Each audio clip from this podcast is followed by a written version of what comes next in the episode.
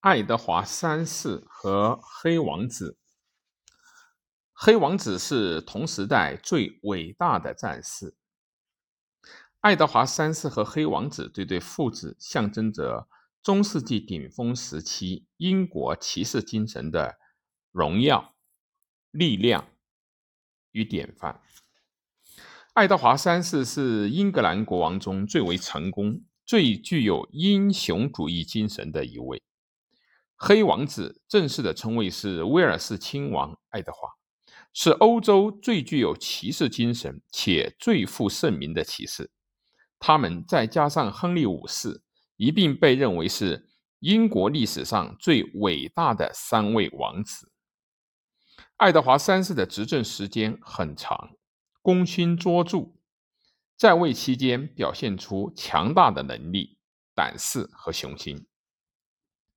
经常置身处在战斗最激烈的地方。他一直在他软弱无能的父亲爱德华二世所带来的灾难性的阴影中成长。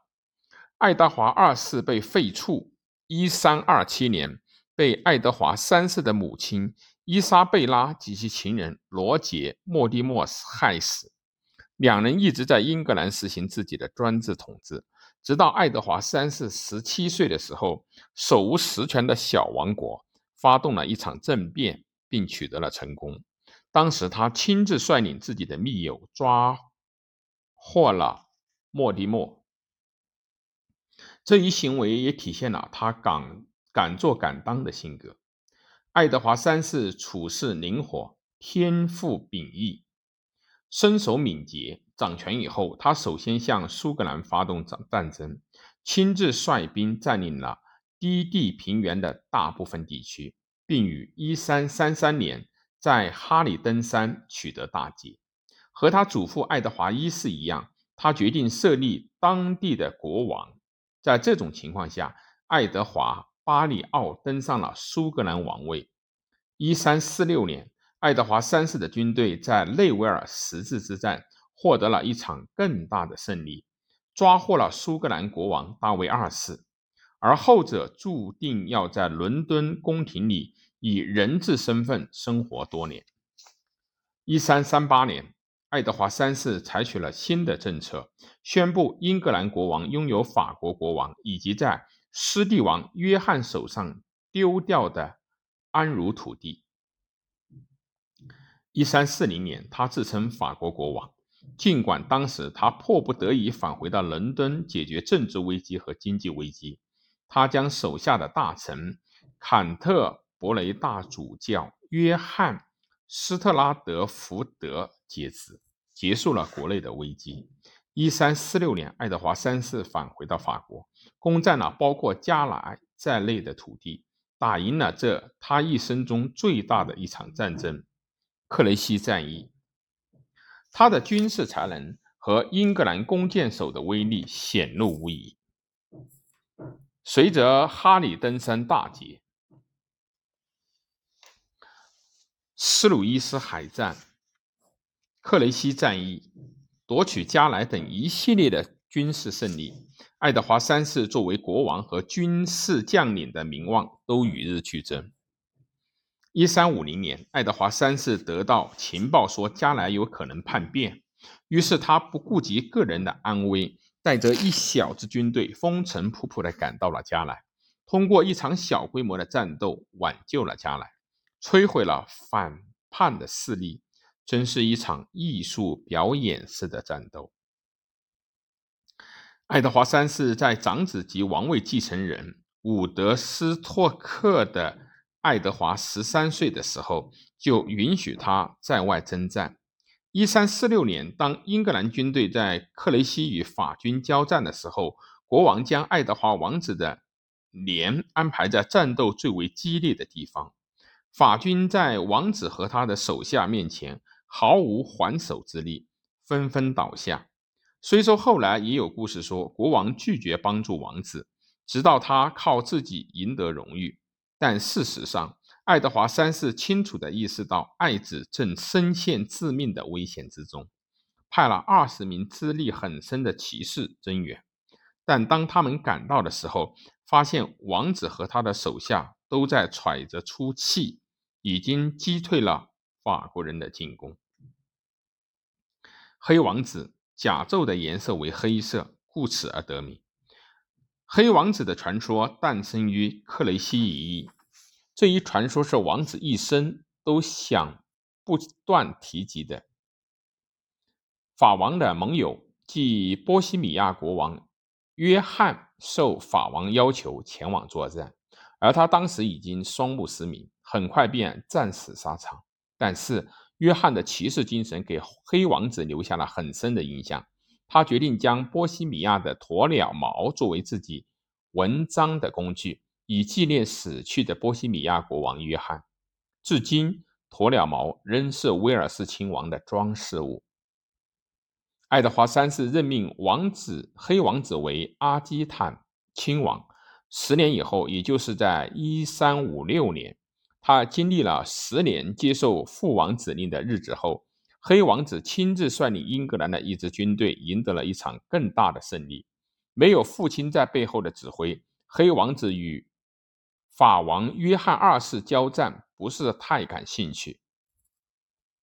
但是九月十九日，他率领手下士兵在普瓦捷外五英里处投入战斗。黑王子发挥自己的战术才能，从侧翼包抄敌军，攻其不备，从山上俯冲下来冲击，两军短兵相接，法王约翰二世被俘。这场胜利比克雷西一役更为伟大。有关黑王子骑士行为的故事在欧洲流传开来，盛传他十分尊重俘虏里的头号人物约翰二世，不和他一同进餐，而是为他试餐。普瓦捷一战是黑王子一生最荣光的时刻，但作为阿基坦亲王，他因残酷的统治而为人所痛恨，还听信谗言，在卡斯提尔卷入西班牙政治当中。他和他美丽的妻子，也就是肯特的美少女乔安一道，因生活铺张奢侈，缺乏政治手腕而闻名。爱德华三世现在手上压着两位国王，法国国王和苏格兰国王。他陶醉于自己的骑士荣誉之中，在伦敦要求两国拿赎金赎人，因此从两国都获得了一大笔的财富。为了庆祝自己所取得的功绩，他设立了嘉德勋位，炫耀自己的传奇事迹，自认为为当世的亚瑟王。然而，尽管取得了一系列令人惊叹的胜利，爱德华三世发觉统治苏格兰变得很困难，而他同时还在不断地向法国提出要求。一三六零年，同法国签订了条约，但实际上他对条约内容并不满意。爱德华三世与菲利帕王后婚后生活一直很美满，两人育有多个子女，但他与爱丽丝佩勒斯闹出了绯闻，后者很快就因为同生活放荡的拉蒂莫公爵有染，及自己的贪婪堕落而臭名昭著。王室开始走向衰落，爱德华三世不幸中风，黑王子因身染疾病，从阿基坦和他不成功的卡斯提尔事务中退出，返回到英格兰。兰卡斯特公爵约翰·冈特也卷入到卡斯提尔阴谋之中，他一心想成为卡斯提尔国王。后来，作为爱德华三世的次子，约翰·冈特掌管了政权。菲利帕王后死后，爱丽丝佩勒斯变得愈加的嚣张跋扈，手上的财力也愈加的雄厚。到了一三七六年，此前一系列胜利所维系的荣耀统治变得味道全无，黑王子病逝，欧洲最出名的骑士就这样与世长辞。爱德华三世病危，约翰·冈特维护父亲统治和王位稳固的尝试并未奏效。一三七六年到一三七七年间，正当议会强制的驱逐爱丽丝·佩勒斯，要求对拉蒂莫公爵进行审判。约翰爱德华三世和约翰冈特背负了丑闻和耻辱。一三七七年，在执政五十年以后，爱德华三世寿终正寝。他多灾多难的孙子理查二世继位。